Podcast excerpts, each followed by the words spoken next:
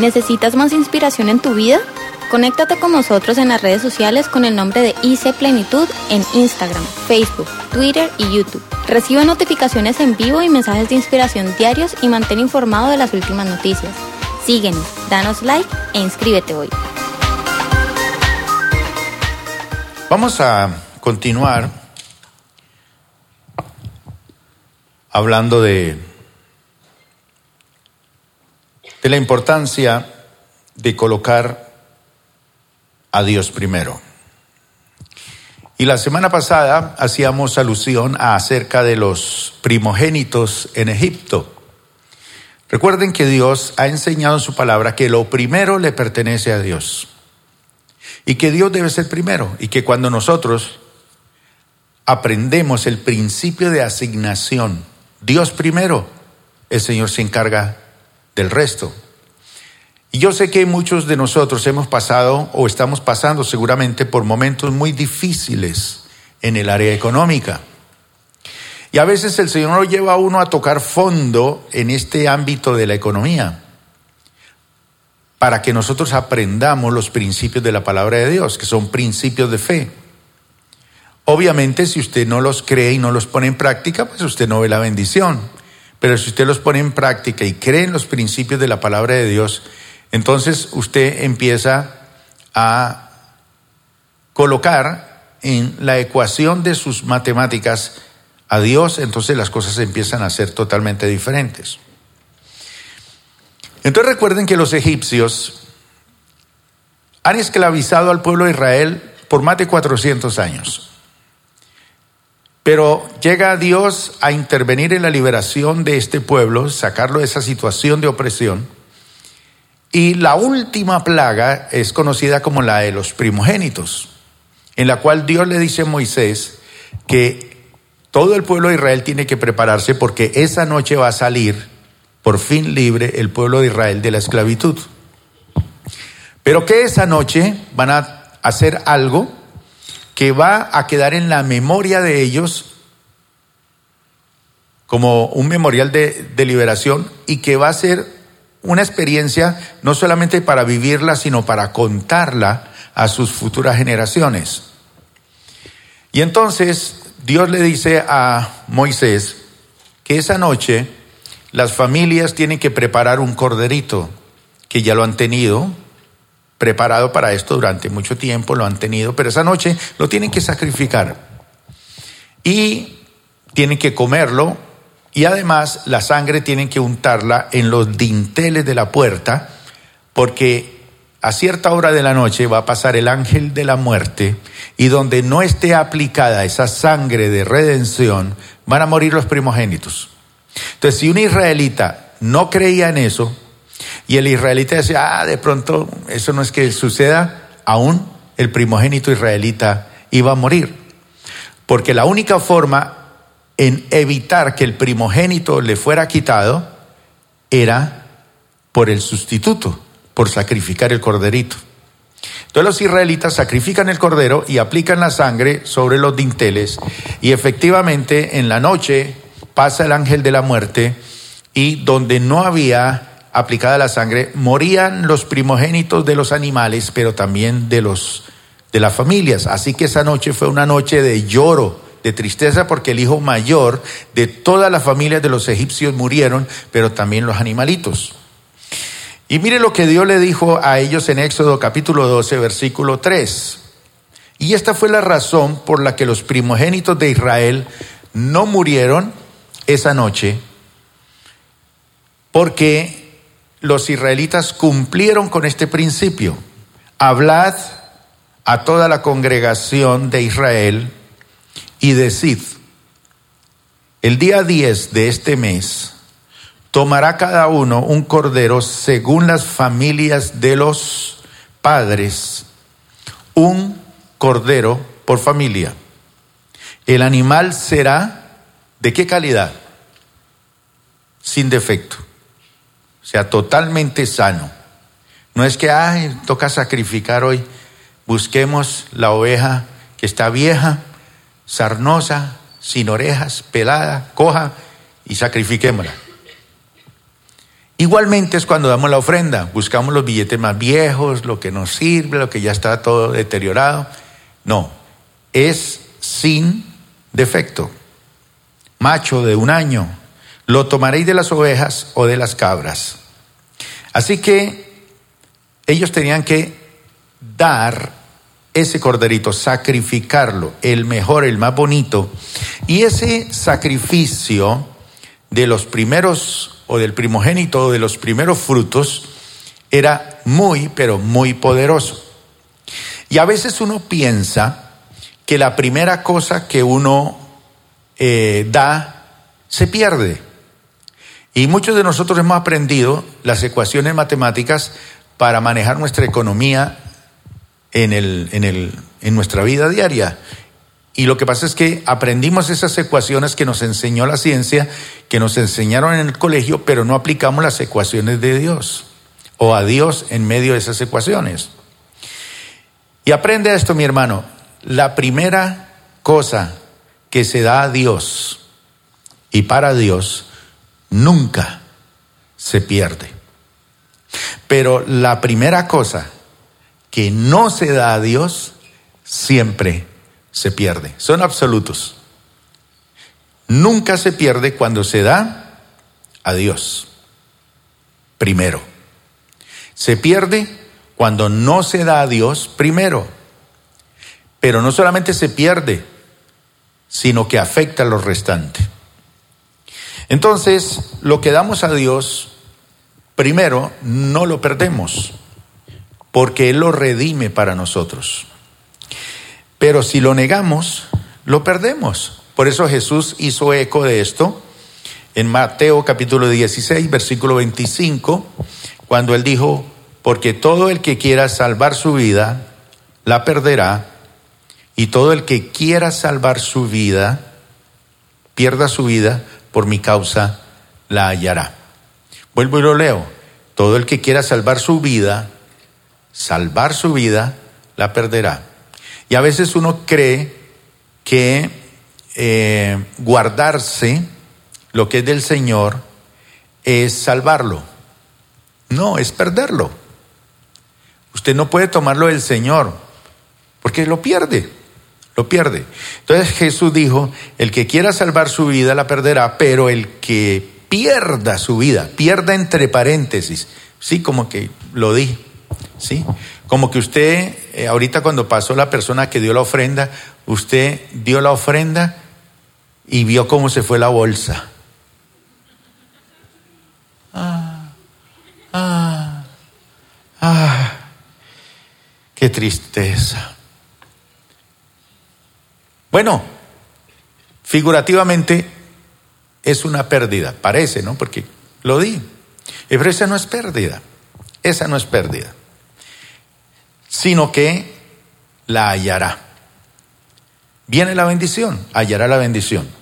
Entonces, cuando una persona le da primero a Dios su diezmo, su primicia o lo que ha separado para Dios, sencillamente dice, yo confío en que yo te doy a ti primero y tú vas a redimir el resto. Por eso es que decíamos que Jesús es el diezmo de Dios. Porque cuando nace el primer corderito del rebaño, uno nunca sabe uno nunca sabe cuántos hijos va a tener. Entonces, cuando el primero es de Dios, uno lo entrega a Dios. Cuando uno le da a Dios, uno no sabe cuánta cría va a tener esa ofrenda. Dios bendice al dador alegre. Sin embargo, Dios, que es sabio y entendido, no nos dijo, mire, primero, deje que esa ovejita crezca. Y cuando crezca y tenga nuevas crías, entonces, o por lo menos cuando tenga nueve, ya se suman las diez, entonces me das la mía. No, Dios dice, dame a mí la primera y a mí primero. La primera, uno está esperanzado con el primero. Por eso la historia de Isaac, cuando él tiene su hijo, es su primer hijo. Ese hijo le pertenecía a quién? ¿A quién le pertenecía? A Dios. Pero Dios le había dicho a Abraham, te voy a, hacer, te voy a dar una nación. Y cuando él ya tenía unos 16 años, ya unos 16 años se acostumbra con, con lo que uno piensa que es suyo, ¿cierto? Entonces Dios un día se, le dice, ah, pero Abraham, venga, necesito, ese es el primogénito, necesito que lo sacrifiques para mí. Y Abraham se levanta temprano, obedece, el hijo le pregunta muchas cosas, este hombre tiene que superar unas pruebas muy difíciles para entregar su hijo, pero él no duda nada.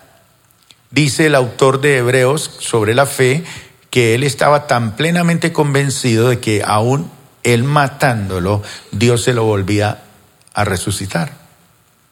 Así que él, por eso le dice al hijo, Dios se proveerá de cordero, porque a veces preguntamos, bueno, llevamos la leña, llevamos esto, llevamos esto, y el cordero ¿dónde está? Y le dice, Dios se proveerá del cordero, no se preocupe. Y cuando uno le da a Dios lo que le pertenece a Dios, debemos estar seguros que Él a su debido tiempo no lo devolverá, pero bendecido.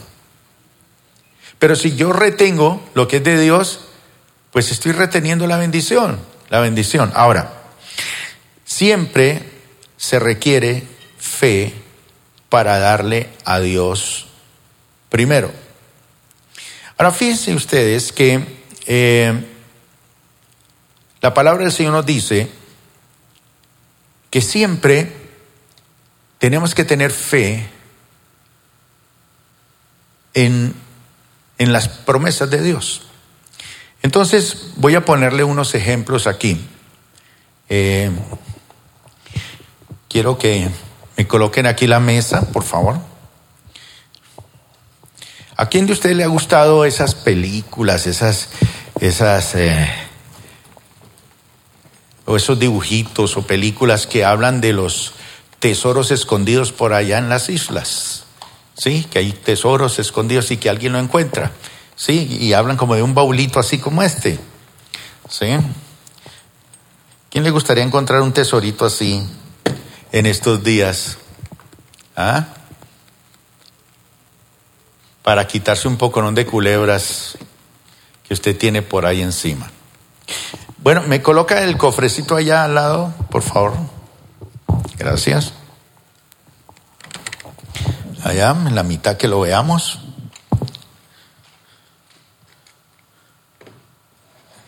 Gracias. Perfecto. Dios le dice al pueblo de Israel, le dice, esa es la promesa. Han sido esclavos durante muchos años, tienen una mentalidad de esclavos, han vivido una situación caótica, triste, dura, pero lo llevo a una tierra que yo les he prometido. Se la prometía a vuestros antepasados, una tierra que fluye leche y miel, una tierra de bendición. Y ahí está en ese cofre, es una tierra y la tierra, cuando llegan los israelitas a la frontera de la tierra, que van a tomar posesión, los israelitas no entraron inmediatamente porque ellos de alguna manera estaban como preocupados por el, la, la, la expectativa. ¿Será que sí? ¿Será que no? Entonces, ¿qué hicieron los israelitas en su sabiduría humana para saber si sí o no? ¿Qué hicieron? Se lanzaron o mandaron unos espías para ver si sí o no. ¿Qué hicieron ellos? Mandaron cuántos espías? Diez espías. ¿Diez o dos espías? Dos espías por cada tribu, sí señor. Entonces esos espías se fueron y caminaron la tierra y la inspeccionaron por 40 días. Después de 40 días regresan y es impresionante lo que ellos encuentran, que por ejemplo los racimos de uvas tenían que cargarlos entre dos, porque era tanta las pepas tan grandes, las uvas tan grandes, una cosa hermosa. Entonces trajeron del fruto de esa tierra y decían, mire, esto es lo que produce esa tierra. Entonces todos los israelitas, ¿qué hicieron? Vieron el fruto y cuando vieron, entonces dijeron, Ah, eso está bueno lo que nos prometieron. Ahora, si yo les digo que hay dentro de ese baúl, hay unos concursos que es, ¿quiere eso o quiere esta platica que está acá? Y la gente dice, no, pájaro hermano, ¿cierto? Que mil volando. Entonces dice, no, yo prefiero la plata. Y resulta que cuando abren el cajón hay mil veces más de lo que estaba en efectivo. Pero es la sorpresa. Pero a veces el baúl, cuando lo abrían, había un peso y aquí habían un millón de pesos. Entonces la gente pensaba que pronto había más allá. Con Dios siempre está la expectativa, pero nunca con Dios hay engaño. Con Dios siempre la sorpresa es de bendición en bendición. Es mayor. Lo de Dios, las promesas de Dios son qué? Sí y amén. Todas las promesas de Dios son sí y amén. Entonces va a eh, Israel a tomar la tierra prometida y mandan los espías, pero de los doce espías, diez, ¿qué dijeron? Que no se podía tomar esa tierra, que eso era una falsedad que eso era una locura. Entonces, a veces la mayoría no necesariamente es la voluntad de Dios. La mayoría dijo, no, eso no se puede, es imposible. Vimos gigantes, los hijos de Anak, y ante su presencia nosotros éramos como langostas. Esos tipos nos van a volver trizas. Sí, estos dos trajeron uvas y todo, pero las ciudades son amuralladas, guerreros, eso es sumamente difícil. Entonces crearon dudas y el Señor tuvo que intervenir de una forma tal que solamente dos de los doce espías fueron los únicos que entraron a la tierra. Los otros se quedaron, no pudieron entrar. Pero llenaron de incredulidad al pueblo. Le dijeron, no, no se puede. Cuando se trata de la economía de Dios y de recibir cosas, uno siempre como ser humano está pensando, ¿será que sí? ¿Será que no? Esta semana, eh, en la doctrina, eh, yo les mostraba unos símbolos. ¿Qué símbolo es este? símbolo de más, ¿cierto? Más. Quiere decir que si yo coloco un número aquí y otro número acá, lo sumo. Estos son símbolos de, de ecuación, de, de, sumas. ¿Qué, qué, ¿Qué signo es este? ¿A quién de ustedes les gusta qué? ¿Les gusta restar? ¿Cuánto les gustaría que Dios les restara lo que tienen? No, ¿verdad? Suma, resta. Quiere decir que si yo pongo algo aquí y otra cifra acá, el resultado va a ser diferente. El igual va a ser muy diferente. Entonces es mejor sumar o restar. Depende, ¿no? Depende. Y este es otro símbolo que es el símbolo de la multiplicación. ¿A cuánto les gusta este símbolo? De la multiplicación. Bueno, entonces, eh, hay otro símbolo que es el símbolo de igual. El símbolo de igual. Entonces, eh, no sé si alcanzan a ver este, esta cifra. Es el número 5 más el número 2. Y está el otro símbolo,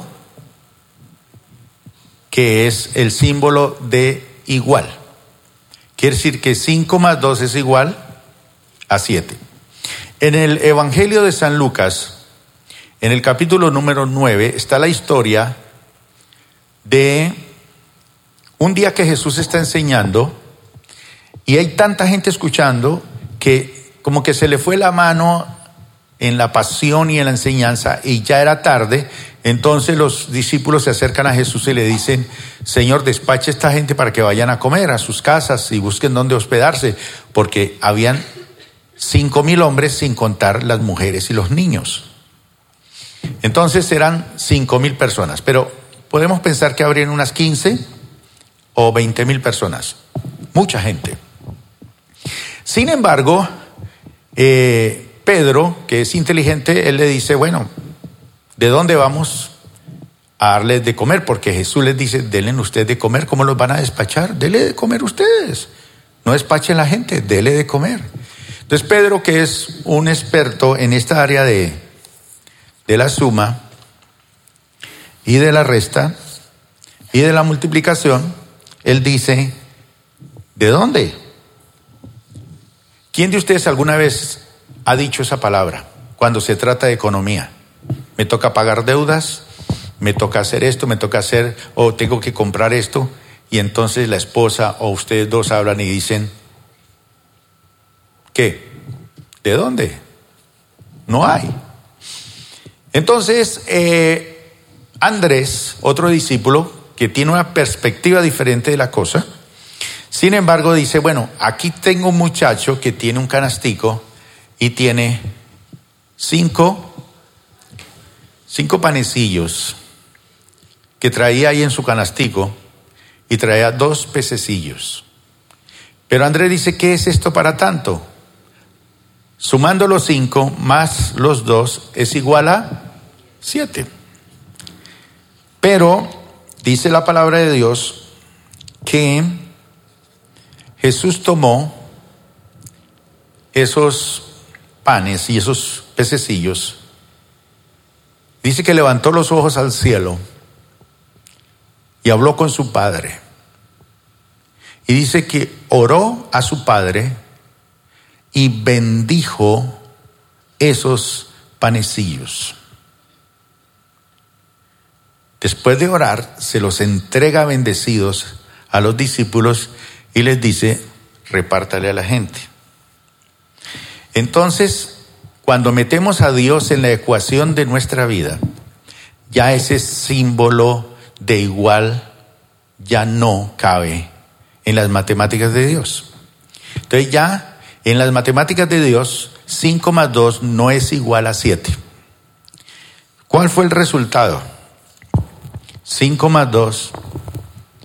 Cuando metemos a Dios en la ecuación es 5 más 2 es igual a 5000. Residuo 12. Porque de los cinco panes y los dos pececillos, con la bendición del Señor, hubo comida para 20 mil personas pero yo le pongo cinco mil, porque ahí dice que comieron cinco mil varones. Pero dice que el residuo, cuando comieron y se saciaron, recogieron doce. Doce cestas llenas de pedazos. O sea, sí habían cestas, pero vacías. Y una por cada uno de los discípulos. Entonces, cuando uno mete a Dios en la ecuación, 5 más 2 no es igual a 7, sino que 5 más 2 se convierte en 5 mil, residuo 12.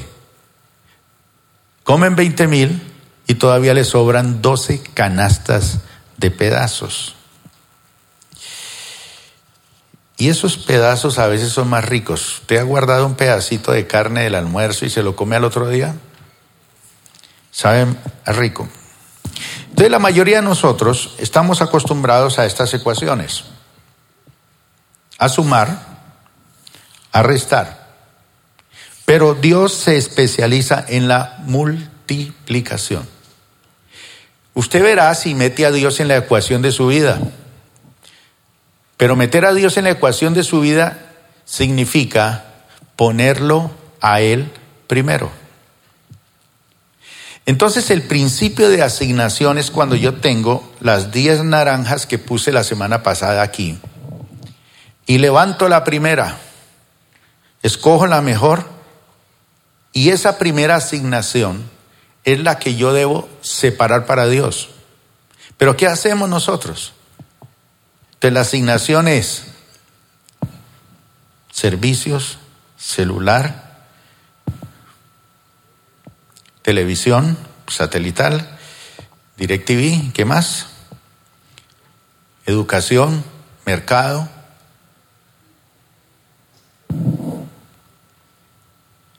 Y aunque usted separa el diezmo para el Señor, no es la primera asignación. Usted la pone de último. No, para Dios hay que pensar en Él primero y hacerlo para Dios primero.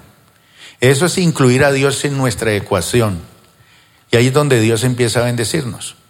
Entonces Dios les dice, vean, esa es la tierra prometida. Y aquí está la tierra prometida. Y Dios les dice, mire, este es todo el botín para usted. Esto es todo lo que Dios, yo les he prometido. Aquí está todo. Pero ojo, cuando ustedes abran ese cofre, lo primero es para mí. Entonces ellos lo entienden bien.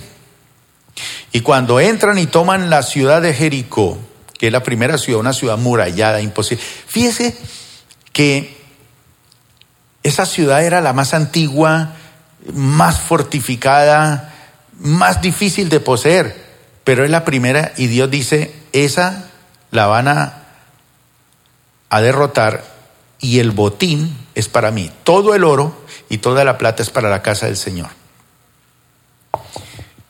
Lo demás, de ahí para allá es para ustedes, pero lo primero es para mí.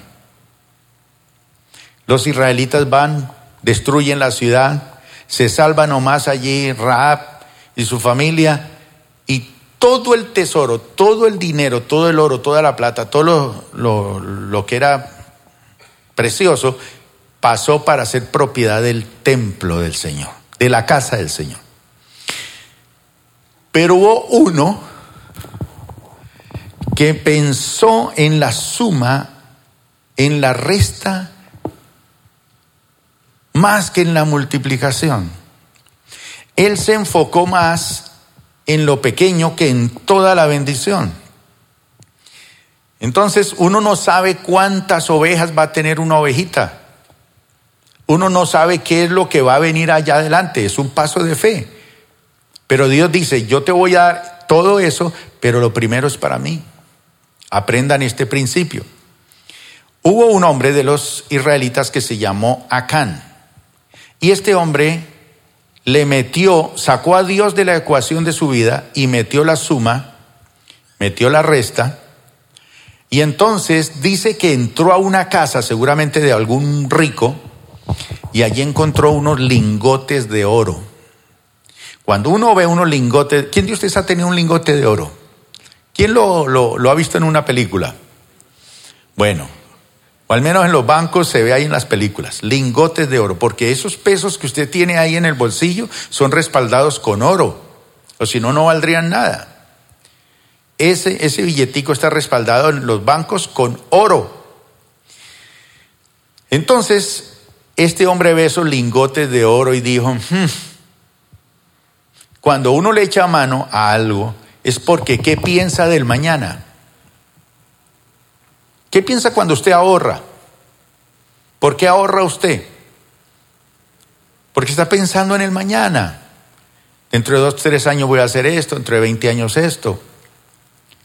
Usted ahorra. Entonces él coge esos lingotes y los esconde en su tienda, en su casa, va y los mete debajo de tierra, pero encontró también un manto babilónico mejor dicho, espectacular. Él dijo, este manto, mejor dicho, yo lo vendo y esto es un billete grande. Entonces él tomó lo que era de Dios y se lo guardó en su tienda. Al otro día, o en la otra semana, sigue la campaña.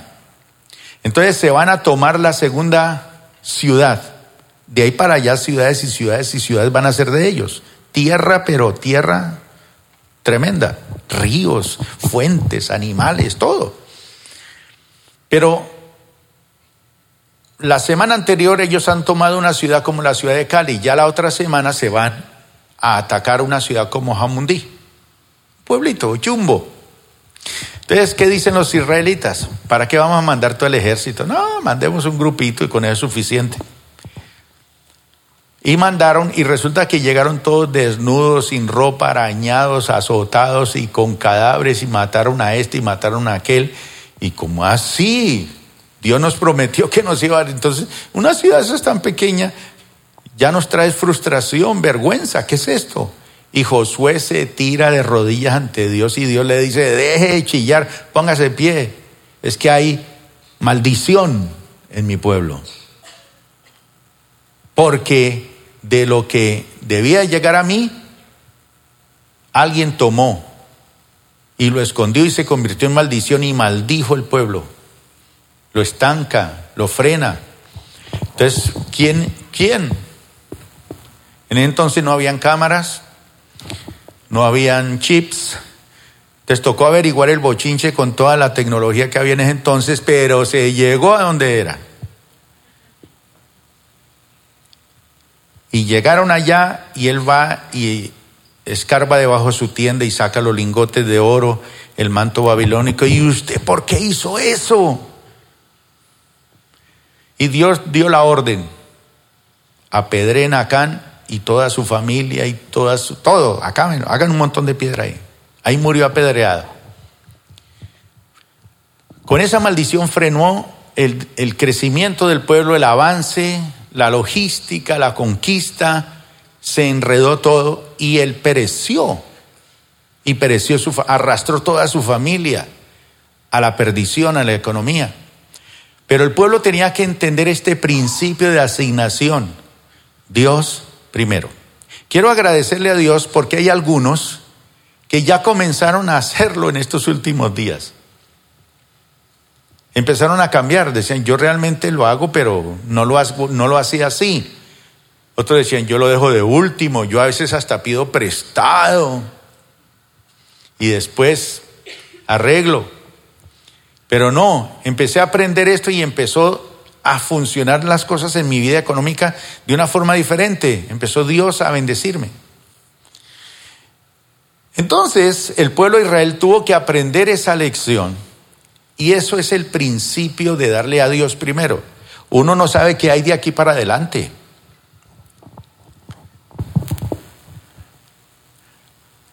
Yo hablaba con alguien en estos días y yo le decía, si yo estuviera en su edad, porque esa persona iba a tomar una decisión importante, yo le decía, yo jamás me casaría con usted. Yo le decía a una de mis estudiantes en el salón, yo tampoco me casaría con usted.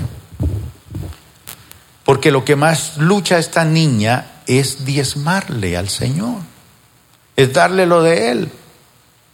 Le decía, no, llevarse uno ese cañengo para la casa para toda la vida. Y en la lección que ustedes aprendieron en el nivel 2 sobre el matrimonio, dice, antes de casarse, mire si su novio o su novia tiene libertad financiera. Si no, no se meta ahí.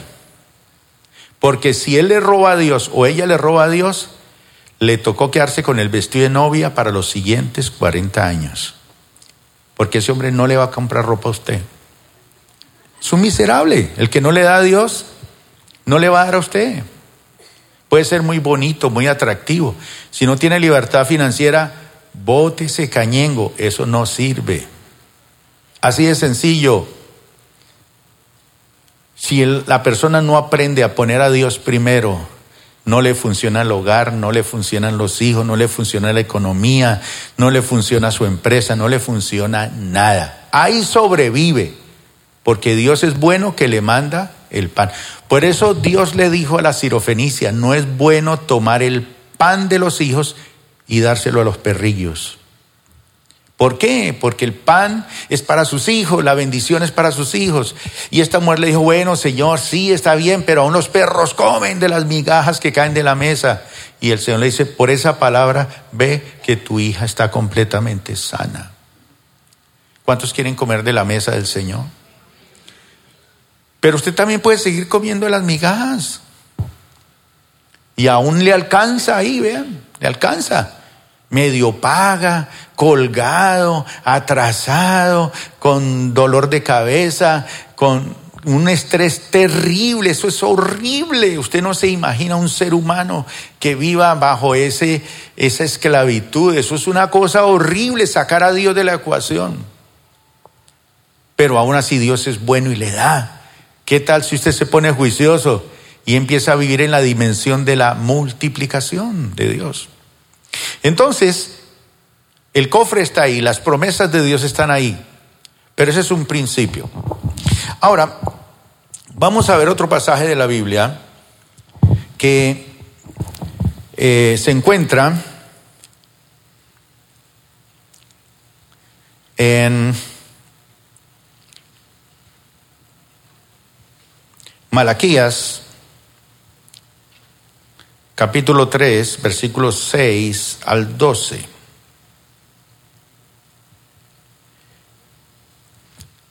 Y es que uno, cuando se trata de poner a Dios en primer lugar y darle a Dios primero, yo decido consagrar o decido maldecir. Así de sencillo. Yo, yo tengo en mis manos eso, esa decisión. Y esto es el diezmo, el principio final, desde el principio hasta el final de la Biblia. Debe ser consagrado al Señor y para la casa del Señor. Así es. Pero si nosotros lo tomamos para nosotros, entonces se vuelve maldito. Y no solamente eso, sino que maldice toda nuestra economía, arrastra todo el resto. Yo soy el Señor y qué? Díganlo todos al tiempo. Y no. Alguien a veces se aterra con una persona y dice, estoy aterrado, ¿cómo ha cambiado esta persona en los últimos días? Le preguntaban a una niña, bueno, ¿y usted acostumbra decirle a su papá que lo ama? Dice, no, pues yo sí lo amo y él sabe que yo lo amo, pero yo yo no, no, yo soy muy cerrada en mí misma, yo no, no soy expresiva ni nada. Entonces le dice, llámelo por celular, llámelo ahora mismo y dígale que lo quiere, pero que lo quiere mucho y que él es muy especial para usted. Pero antes de que lo llame, dígame qué cree que, cómo va a reaccionar él. Digo, pues él no está acostumbrado a que yo le diga esas cosas. Sin embargo, ella toma el teléfono y lo llama. Y cuando lo llama, ella empieza a decirle que lo ama. El preocupado, mía, ¿le pasó algo? ¿Qué? No, no, no. Papá, sencillamente te llamo para decir. Y empezó a llorar y a llorar y no salían las voces. ¿Y qué le pasó, mi amor? ¿Qué le pasó? No, te llamo para decirte que te amo mucho. Nunca se lo había dicho. Pero ella entró en una crisis y él también le dijo, yo también te amo mucho y fue una, una mezcla allí impresionante. El papá también asombrado de ver el cambio de ella. ¿Qué le pasaría a esta? ¿Qué comió? Una hamburguesa con tachuelas, no sé, puntillas. Las personas cambian. ¿Quién de ustedes ha cambiado alguna vez? Todos, ¿verdad? Pero ¿qué dice Dios? Yo no cambio. Porque es que hay personas que dicen, ah, es que eso del diezmo no está en el Nuevo Testamento. ¿Quién cambió en todas las cosas? ¿Cuándo es que supuestamente cambiaron las cosas? ¿Cuándo cambió Dios? ¿No será que la gente no quiere hacerlo y argumenta cosas? El diezmo, el primogénito, los primeros frutos, todo le pertenece a Dios. El diezmo de la producción personal, levante la mano los que lo hacen. A ver, bien, poquitos pero lo hacen. Eso no representa todo lo que le pertenece al Señor, no. Si usted da el diezmo y cree que eso le pertenece al Señor, no. El diezmo de la producción personal no representa todo lo que le pertenece al Señor. Solo simboliza que todo lo que hay en los cielos y en la tierra le pertenecen a Él. Todo le pertenece a Él. Sencillamente yo cuando diezmo reconozco que todo le pertenece a Dios y que de lo recibido de su mano le doy y que yo todo lo que tengo lo tengo porque Dios me lo ha provisto. No ha sido mi esfuerzo personal, no ha sido mi trabajo, mi lucha, mi profesionalismo. Le he metido el esfuerzo de mi vida a esto porque esto es que yo soy el tigre, soy el duro. Meta a Dios y verá. Ahora, esto no es una ley, es un principio incambiable que está establecido por un Dios incambiable. Por eso el diezmo es un principio eterno. Pero hay personas que no quieren hacerlo. Y por eso viven frenados a que se abra el cofre de las bendiciones. Génesis capítulo 4, versículo 3 al 5, vamos a leer otro pasaje de la Biblia, porque mi hermano, ¿quién de ustedes a, veces ha dicho mis respetos por tal persona? ¿Quién lo ha dicho alguna vez? Bueno, yo digo acá, mis respetos por Abel, mis respetos por Abel y su primera asignación. Mire lo que nos enseña Abel. Y esto es antes que la ley existiera, pero eso es un principio. Olvídese de la ley, Dios no ha cambiado. Y Dios siempre le gusta que le asignemos a él primero. Ese es el principio de asignación. Entonces, cuando yo descubro este principio de asignación, yo decido si me alineo a ese principio. ¿Lo creo? Voy a ajustar mi vida a ese principio y creo en que si fue de bendición para este hombre, lo puede ser para mí. Te lo voy a obedecer y lo voy a hacer. Dice que al llegar el tiempo de la cosecha, llegó el tiempo de la cosecha, Caín presentó algunos de sus cultivos como ofrenda para el Señor. Abel también presentó una ofrenda. ¿Por qué fue una ofrenda? Dice, las mejores partes de algunos de los corderos que eran primeras crías de su rebaño. El Señor aceptó a Abel y a su ofrenda, pero no aceptó a Caín ni a su ofrenda. Cuando uno va a dar una ofrenda a Dios, uno se ofrenda con la ofrenda. Y Dios puede decir, bueno, acepto la ofrenda, pero no te acepto a ti. ¿Para qué sirve eso? Abel lo aceptó a él y a su ofrenda, porque vio la motivación de su corazón, vio la asignación que él hizo, y para él Dios ocupaba un lugar importante. Abel dice que no le aceptó ni lo aceptó a él, ni aceptó su ofrenda. Dios rechaza ofrendas y Dios rechaza personas. Por eso es que la Biblia dice en el Nuevo Testamento, cuando usted va a traer mi ofrenda al altar, pilas si usted está en problemado con alguien. Antes de dar su ofrenda, arregle las cosas con su hermano antes de dar la ofrenda, o si no, no sirve para nada. Eso es legalismo, eso es un trueque. Yo doy para que tú me des. No, no, no. El Señor dice, no, si me vas a traer una ofrenda a mí, tráigamela, pero una ofrenda que sea una ofrenda pura, una ofrenda limpia, una ofrenda íntegra, una ofrenda que sale de tu corazón, una ofrenda de un corazón que está agradecido conmigo, que sana, que perdona, que tiene todo en orden. Cuando viene a la casa del Señor es porque tiene todo en orden. Entonces dice que esto hizo que Caín se enojara mucho y a partir de ahí empezó a verse en qué condiciones. Dice que se veía decaído, decaído.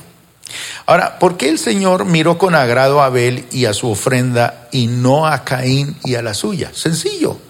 La ofrenda de Abel fue una ofrenda que hizo por fe. La de Caín no. Fue una ofrenda que hizo por fe. La de Abel fue lo mejor de lo mejor. Lo mejor, escogió lo mejor. Eh, primero separó lo mejor. Y luego entre lo mejor, escogió lo mejor de los primogénitos. Y no dice lo mismo de que Caín haya traído los primeros frutos de su cosecha, Porque dice que tiempo después, al llegar el tiempo después, porque Dios ve nuestro corazón. Ahora, nuestros respetos por, por, por Abel. Y para terminar, mis hermanos, este principio de asignar primero a Dios y en fe, porque yo no sé, yo no estoy enfocado solamente en esto, sino en todo lo que Dios tiene para mí. Dios me prueba con lo primero y crea que yo me encargaré del resto. Yo te entrego la tierra que fluye leche y miel. Pero para que terminemos esta enseñanza, mis hermanos, aquí no puede quedarse esto. Este principio de asignación, por lo menos por el bien de su futura generación, no el suyo, porque usted a lo mejor ya se muere así. Ya, ya usted no cambiará. Ya usted seguirá tumbando a Dios, haciéndole trueques, seguirá ahí metiéndole serrucho, mandando eso después. Ya a usted le es difícil cambiar y yo, yo sé que, que ya es difícil, difícil. Por eso los israelitas no pudieron entrar a la tierra de la bendición. Por eso todos murieron en el desierto, porque no le creyeron a Dios. Usted ya morirá así, pero por lo menos la palabra de Dios es tan amplia y tan bonita que piensa en sus hijos. Y por eso le voy a decir esto, para que su hijito aprenda ese principio. Y yo les conté la historia de mi nieta en su último cumpleaños. Algunas personas no pudieron ir a su cumpleaños y le dieron dinero en efectivo. Así que ella tuvo mucho dinero ahora. Usted sabe que es mucho dinero para un niño de cinco años. Si alguien le da 50 mil pesitos, otros 50, otros 50, otros 50, y entre 10, ¿cuánto es eso? Eso es muchísimo dinero para un niño. Y entre los juguetes que le dieron, le dieron un jueguito con billeticos que parecen de verdad. Entonces la mamá le dice, Janita, eh, de todo eso que tú tienes allí, tienes que darle la parte del Señor. Fíjese lo que es un niño de cinco años. Un niño de cinco años. Porque este no es problema, esto es de nuestra naturaleza, yo sé. Y la niña le dice, claro, mamá, claro que sí, claro que sí. Fue y sacó de los billetes que le regalaron, que parecen originales, y le trajo un paquete. Entonces la mamá le dice, no mamita, es de los otros que guardaste en la otra cajita. Pero ella estaba, ya tiene sus ahorros en la cajita y sabe que eso es para otra cosa que ella quiere tener en Navidad, no sé. Y entonces ella le dijo, no, de esos no, esa es mi plata.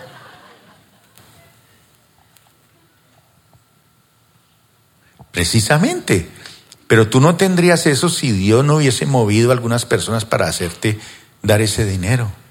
Sí, pero no, no, esa es mi plata. Y además, mamá, entienda esto muy seriamente. Dios es grande y no necesita mi plata. Cinco añitos. ¿No se parece a unos viejos que estamos aquí? Con cinco años ya sabe hacer negocios con su plata. Ya les duro dar, ya les duro separarle a Dios primero. Ella sabe lo que es dar unos billetes de juguete y unos originales. Ya sabe el valorar. Pero ella tiene que aprender.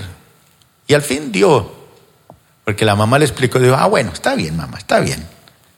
Fue y sacó y hizo su sobrecito. Pero bueno, les vuelvo y les digo, esto que les voy a decir no lo digo por el bien de ustedes. Porque vuelvo y repito, mire a su vecino y verá. Mire esa carita que tiene. Mírelo con pesimismo, ¿no? Este ya se muere así.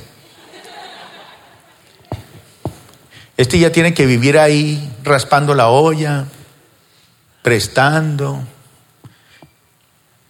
debiéndole al gota a gota, debiéndole a este, debiéndole al banco, debiéndole acá.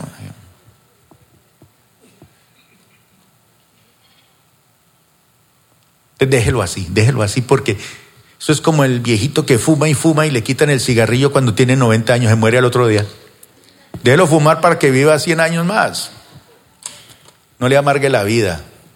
Déjelo que lea la Biblia y ore aunque se fume su cigarrillo, pero que lea la palabra de Dios al menos. Son cosas difíciles. Por eso los israelitas no pudieron entrar en la abundancia de la, de la, bendición de Dios. ¿Sabe por qué? Porque su mente no pudo cambiar, sus estructuras. No, no, no, no, no. Eso 5 más 2 es igual a 7. ¿Cuál 5 mil? No nos venga a meter esos cuentos.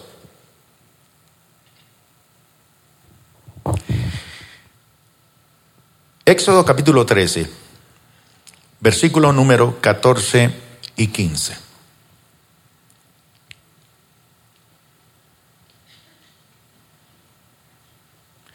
Y cuando el día de mañana, y cuando el día de mañana, te pregunte quién, te pregunte quién, ¿qué dice allí? Tu hijo. Cuando el día de mañana te pregunte tu hijo, ¿qué es esto? ¿Qué es esto? ¿Qué es esto? ¿Qué es esto? ¿Qué crees que es ese interrogante? Es como cuando mi esposa y yo así hacemos el diezmo al Señor y Raquel estaba chiquita. ¿Dónde está Raquel? Y miraba toda esa plata que metía en ese sobre. Y ella preguntaba, ¿y qué es eso? ¿Y usted por qué da tanta plata? Porque eso es lo que le pertenece a Dios. Pero eso es mucho. Sí, pero en la medida que Dios le da a uno, uno tiene que darle a Dios. No, no, no, no, no, no. Después ella entendió ¿eh? y se dio cuenta cuál era el principio. ¿Qué es esto? Entonces, cuando ellos le pregunten, ¿qué es esto de que usted está diezmando y dándole a Dios? Porque yo sé que aquí hay algunas esposas que son furiosas furiosas cuando su esposo está elaborando el diezmo. Todo eso que usted da para esa iglesia. Y si la abuelita no es cristiana y lo ve, o el papá, bueno, qué luchas que tiene el, el mundo inconverso con esto de las finanzas. No entienden la bendición. Si la entendieran, no estarían haciendo marchas para protestar. Dice aquí, cuando el día de mañana te pregunte tu hijo qué es esto, le dirás, Jehová nos sacó, nos sacó con mano fuerte de Egipto. Cuando yo diezmo y me pregunte mi hijo por qué lo hago, yo tengo que decirle, mire, es que Dios me sacó de Egipto. Así, papá, ¿y Egipto qué era? Sigamos leyendo. ¿De casa de qué? De servidumbre. ¿Qué es servidumbre? Esclavo a cambio de nada. Fíjese que usted le teme más al banco que a Dios.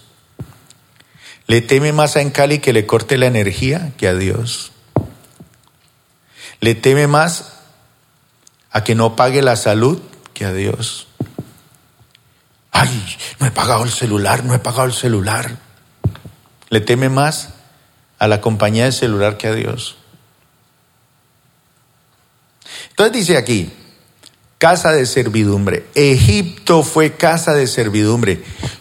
Yo tengo que decirle a mi hijo, tengo que contarle cómo yo vivía en Egipto, cómo es la vida sin Dios en la asignación de nuestra economía, qué es ser esclavo. Esta mañana abrí una Biblia viejita que tengo por ahí y encontré un telegrama, telegrama. Y lo abrí y se lo di a mi esposa. Y ahí decía, ha sido suspendido el proceso contra usted en una no sé qué criminal en el juzgado tal y ta, ta, ta, ta. Y yo le decía, mire, esto le llevó a usted. ¿Y usted en qué se metió en esa época? Que seguramente en esos préstamos que yo hice a nivel personal y me colgué para ayudar a la iglesia. Pero mi asignación fue Dios. Arriesgó su prestigio, arriesgó su, su data crédito, arriesgó todo por la iglesia. Entonces dice aquí, Jehová nos sacó con mano fuerte de Egipto, de casa de servidumbre. Y cuando se endureció el faraón, ¿para qué? Para no dejarnos ir, porque es que el faraón no nos quiere dejar ir. Faraón no te quiere dejar ir. Faraón quiere mantenerte esclavo, endeudado, atrasado, así enfermo, porque le acaba su hogar, le acaba a sus hijos, le acaba todo. Él se endurece para no dejarte salir. Entonces dice, Jehová hizo morir en la tierra de Egipto a todo primogénito, desde el primogénito humano hasta el primogénito de la bestia. Por esta causa yo sacrifico para Jehová todo primogénito macho y redimo al primogénito de mis hijos. Mijito, cuando yo estoy preparando mis diezmos, estoy redimiendo mi economía y tu propia economía. Hermano, se muere usted y no le va a dejar nada a su hijo. Hay padres que le han dejado un testamento al hijo. Te doy el privilegio de que seas enterrado en la misma tumba que yo fui enterrado, mi hijo. Es lo único que le va a dejar. Nada. Nada.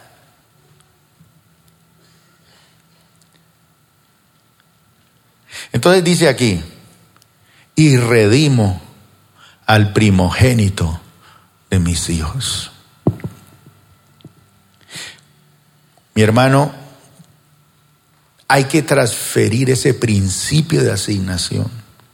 Si le es difícil a usted entrar en esa vida, en esa dimensión, comience a hacerlo y enséñeselo a sus hijos. Mire ese chiquito. ¿Cómo va a ser, cómo va a ser el mundo en 20 años? En 30 años. Hay países que no hay comida. No hay nada. La gente está comiendo en pleno siglo XXI de las cloacas de la basura. Y usted lo está viendo por televisión. La gente buscando comida. ¿Qué será dentro de 20 años, mi hermano? Entonces, cuéntele cómo vivías en Egipto. Muéstrele las cicatrices, mire hermano, mire, esto es lo que le pasa a uno por estar en Egipto y no asignar a Dios en las cuentas. Mire las cicatrices, mire este banco me embargó, este banco me quitó, este abogado se llevó mis pertenencias, este se llevó esto. Cuéntele, muéstrele las cicatrices. Descríbele cómo es ser uno esclavo. Descríbele cómo es vivir la vida sin Dios. Vivir en cautiverio. Dígale, mi hijo, cuando uno no mete a Dios en la asignación es desastre total. Cuéntele cómo Dios te liberó con su mano poderosa de esa esclavitud. Y este es el pacto de asignación que yo he hecho con Dios. Dígale a su hijo, mire, de todo lo que Dios te dé, sácale a Él primero, a Él primero. Y lo mejor, aprenda esto, mi hijo. A lo mejor usted no le dejó universidad a su hijo, no le dejó una carrera, no le dejó una herencia, déjele al menos los principios de la palabra de Dios. Aparte que lo va a dejar enterrar en su propia sepultura, déjele ahí las promesas de la Biblia, que si el chino le echa mano a eso, él va a ser próspero y bendecido. Dios siempre estará en primer lugar, mi hijo. Dios siempre debe estar en primer lugar. Dios como es el primero, yo le doy felizmente primero a Dios. Tendré fe que Dios va a bendecir el resto. Le asigno la primogenitura y Él se encarga del resto. Él me redime toda mi economía. ¿Quedó claro esto, mis hermanos? Sea juicioso por su bien, sea juicioso.